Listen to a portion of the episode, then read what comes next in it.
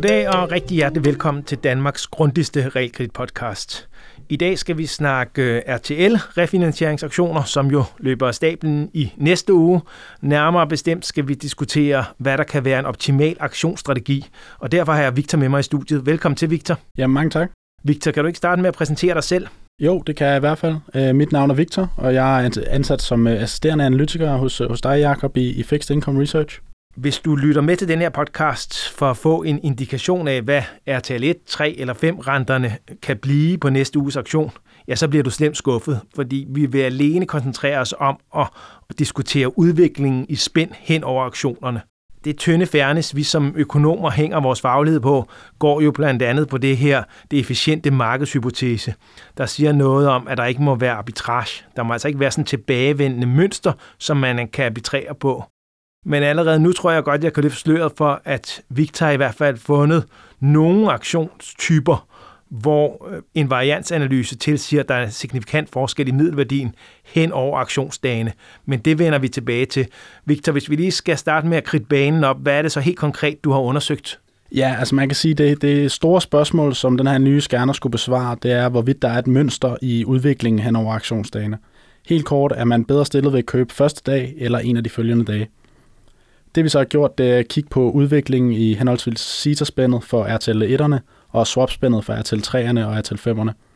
Og for at kunne sammenligne på tværs obligationer, så ses der ikke på det absolute spænd, som du også nævnte, men udelukkende på udviklingen fra dag 1 af. Det vil altså sige, hvis vi eksempelvis kigger på, øh, på anden dagen på en to-dages aktion, og så ser vi, at det her spænd det er blevet mindre, så vil man som investor have været bedre stillet ved at købe på dag 1. Og vi har jo prøvet at, at, at afgrænse lidt. Der er jo indimellem, der er nogle meget små aktioner, hvor, hvor vi ser, at, at de kan falde lidt ud af sengen, og hvor spændende i hvert fald kan flytte sig rigtig meget. Så, så vi har lavet nogle afgrænsninger, så det ikke er alle aktioner, vi kigger på. Hvilke nogen er det, vi kigger på? Ja, altså man kan sige helt generelt, som, som tidligere nævnt, det er de her RTL 1'er, 3'er og 5'er. Øh, og så kigges der selvfølgelig kun på tilfældene, hvor aktionen løber over mere end en dag. Og i det her oprindelige udtræk, som du nævner, som går tilbage til start 2012, der har vi alt 260 aktioner, og de har alle et dagligt udbud på over 1 milliard, og, og er alle af typen enten SDO eller SDRO. Godt, så, så alle øh, aktioner mere end en dag, mere end 1 milliard per dag i SDO og SDRO'er for RTL 1, 3 og 5 fra 12 og frem til i dag. Lige præcis. Det må være en forfærdelig masse obligationer, der er blevet refinansieret der. Det er det også, altså, og man kan sige, at der er også stor variation i, hvordan øh, de her aktioner ser ud. De kan være spredt, øh, spredt ud over alt fra 2 til 11 dage, men hvor klart størstedelen af dem ligger mellem 2 til 5 dage. Man kan sige, at de, de aktioner, som strækker sig over mere end 5 dage, det er noget, der ligger lidt længere tilbage i tiden, som, som vi også vil komme, øh, komme lidt ind på.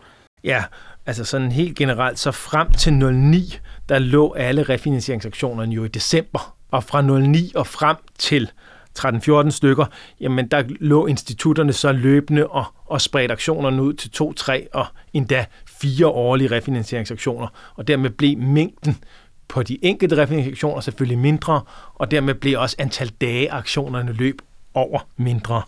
Øh, når du kigger sådan på de overordnede data i det her samlede træk fra 12 og frem til i dag, jamen hvad finder du så?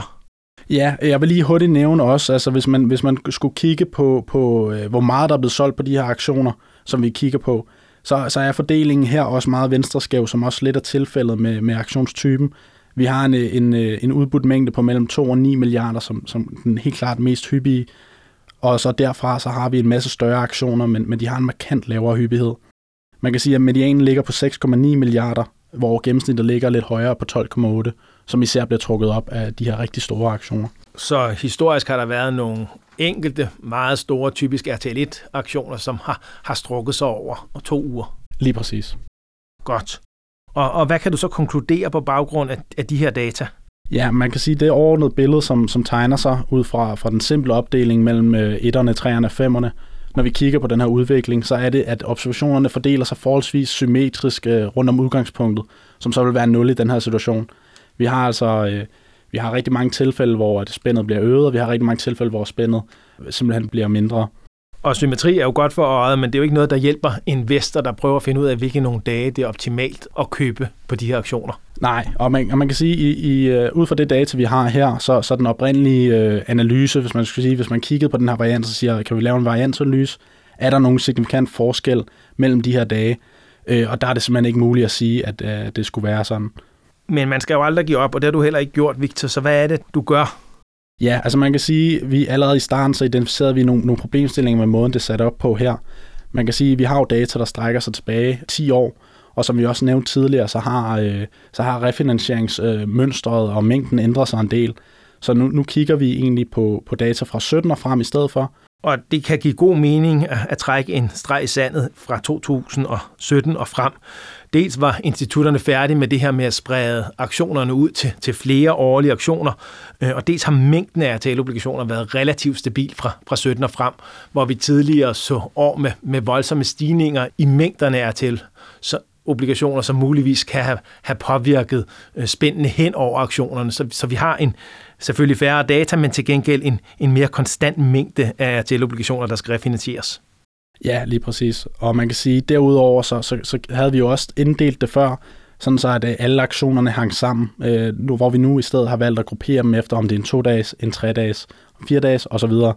Det er ikke altid helt fair at skulle sammenligne en 11-dages aktions anden dag med en to-dages aktions anden dag. Der Nej. kan være helt forskellige dynamikker på spil. Og det er det jo ikke, fordi hvis du nu som investor har sat de næser op efter at skulle bruge en bestemt mængde obligationer. Hvis aktionen kun løber over to dage, og du ikke får noget dag et, jamen så er du nødt til at byde gevaldigt til dag to, for at være sikker på, at du får de obligationer, du gerne vil have. Hvis aktionen derimod løber over to uger, ja, så behøver du ikke at byde bedre dag to, så har du god tid og kan vente og, og satse på at få de mængder, du har brug for i uge to.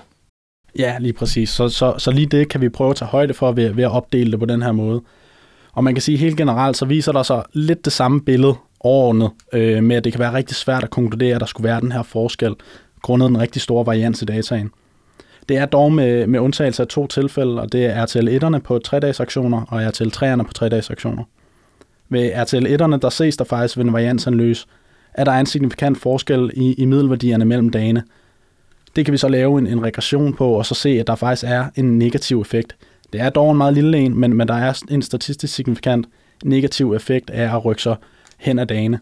Det vil sige, hvis der nu er der ikke nogen institutterne, der endnu har offentliggjort aktionskalendere for næste uge, men hvis der kommer en, en 3-dages aktion i næste uge, jamen så vil en optimal strategi være at byde øh, for obligationer dag 1. Ja, altså man kan helt generelt sige, som sagt, vi har stadig rigtig stor varians i dataen, men det kan ses her, at variansen er rykket en tand længere ned. Den ligger altså ikke øh, nu og er lige, altså lige så symmetrisk over, øh, altså i en forøgning i spændet og en, øh, og en formindskelse i, i spændet. Og, og det, øh, nu er podcast jo ikke et velegnet medie til at, at vise varians eller, eller vise grafer i det hele taget, men, men det Victor står og peger på er en figur, der viser, at der sådan overordnet set har været spændindsnævring i forhold til CITA på de her tre dages aktioner. Altså spændet synes generelt at, at være kørt ind hen over aktionerne.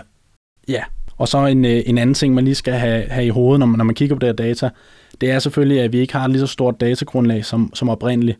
Og det er jo fordi, vi har lavet de her yderligere opdeling. Godt, så hvor mange aktioner er der tilbage i RTL som løber over tre dage? Vi har faktisk kun 25 forskellige øh, aktioner, hvor, hvor det er de her RTL 3-dages aktioner, og, og som opfylder vores, øh, vores andre krav til ligesom at være en del af analysen. Du nævnte, at der også var en, en anden type aktioner, hvor, hvor der var set et, et tilbagevendende mønster. Hvad var det? Ja, men det er de her RTL3'ere, øh, og endda også på, på 3-dages aktioner. Her ser vi faktisk lidt den modsatte tendens, hvor variansen har rykket sig længere op, og vi faktisk kan se en, en signifikant positiv effekt på tredje dagen.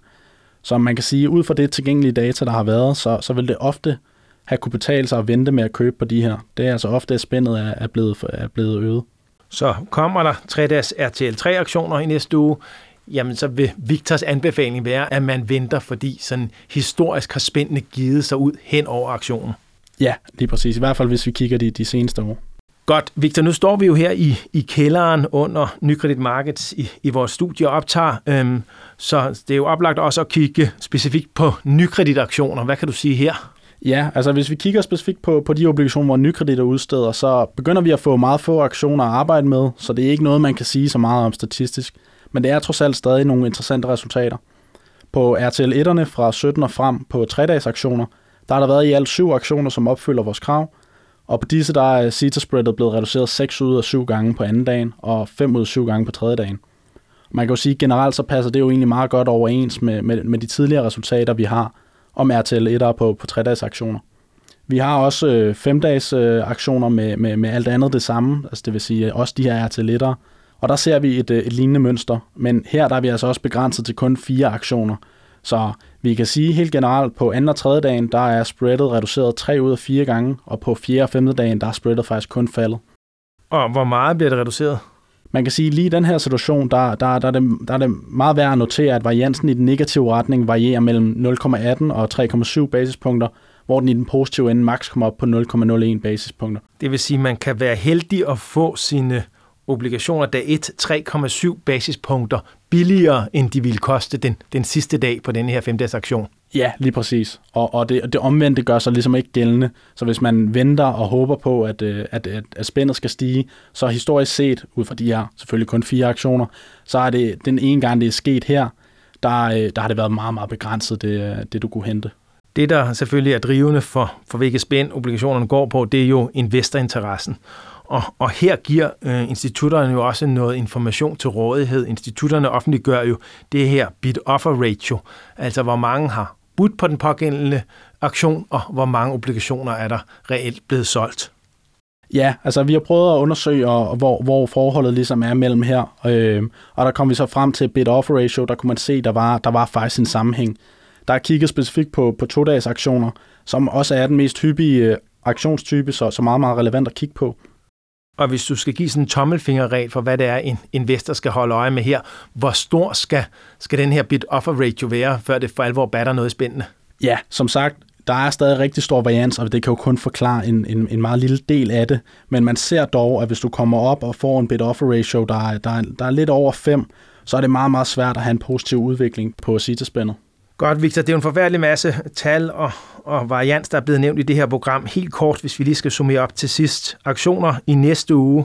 Jeg tænker, du vil prøve at udvælge dig 3-dags RTL1-aktioner og, og 3-dags RTL3-aktioner. Og helt konkret, hvordan er det så, du vil byde på dem her? Ja, men altså hvis man skulle øh, kigge lidt på, hvad vi har snakket om tidligere, hvor vi rent faktisk så, at der, at der skulle være lidt forskel, så vil jeg jo tage RTL1'erne, og så vil jeg købe dem på dag 1 og sælge på dag 3 så vil jeg tage til træerne, sælge dag 1 og købe dag 3, og så håbe, at, øh, at alt udformer sig, som, øh, som jeg håber. Spændende. Tak fordi du havde lyst til at stille op, Victor. Øh, hvis du får ret, så inviterer jeg dig gerne med i, i studiet endnu en gang. Tager du fejl, jamen, så hører lytterne formodentlig ikke mere til dig. jeg er meget glad for at få lov til at være med denne gang. Og til jer derude, mange tak fordi I lyttede med.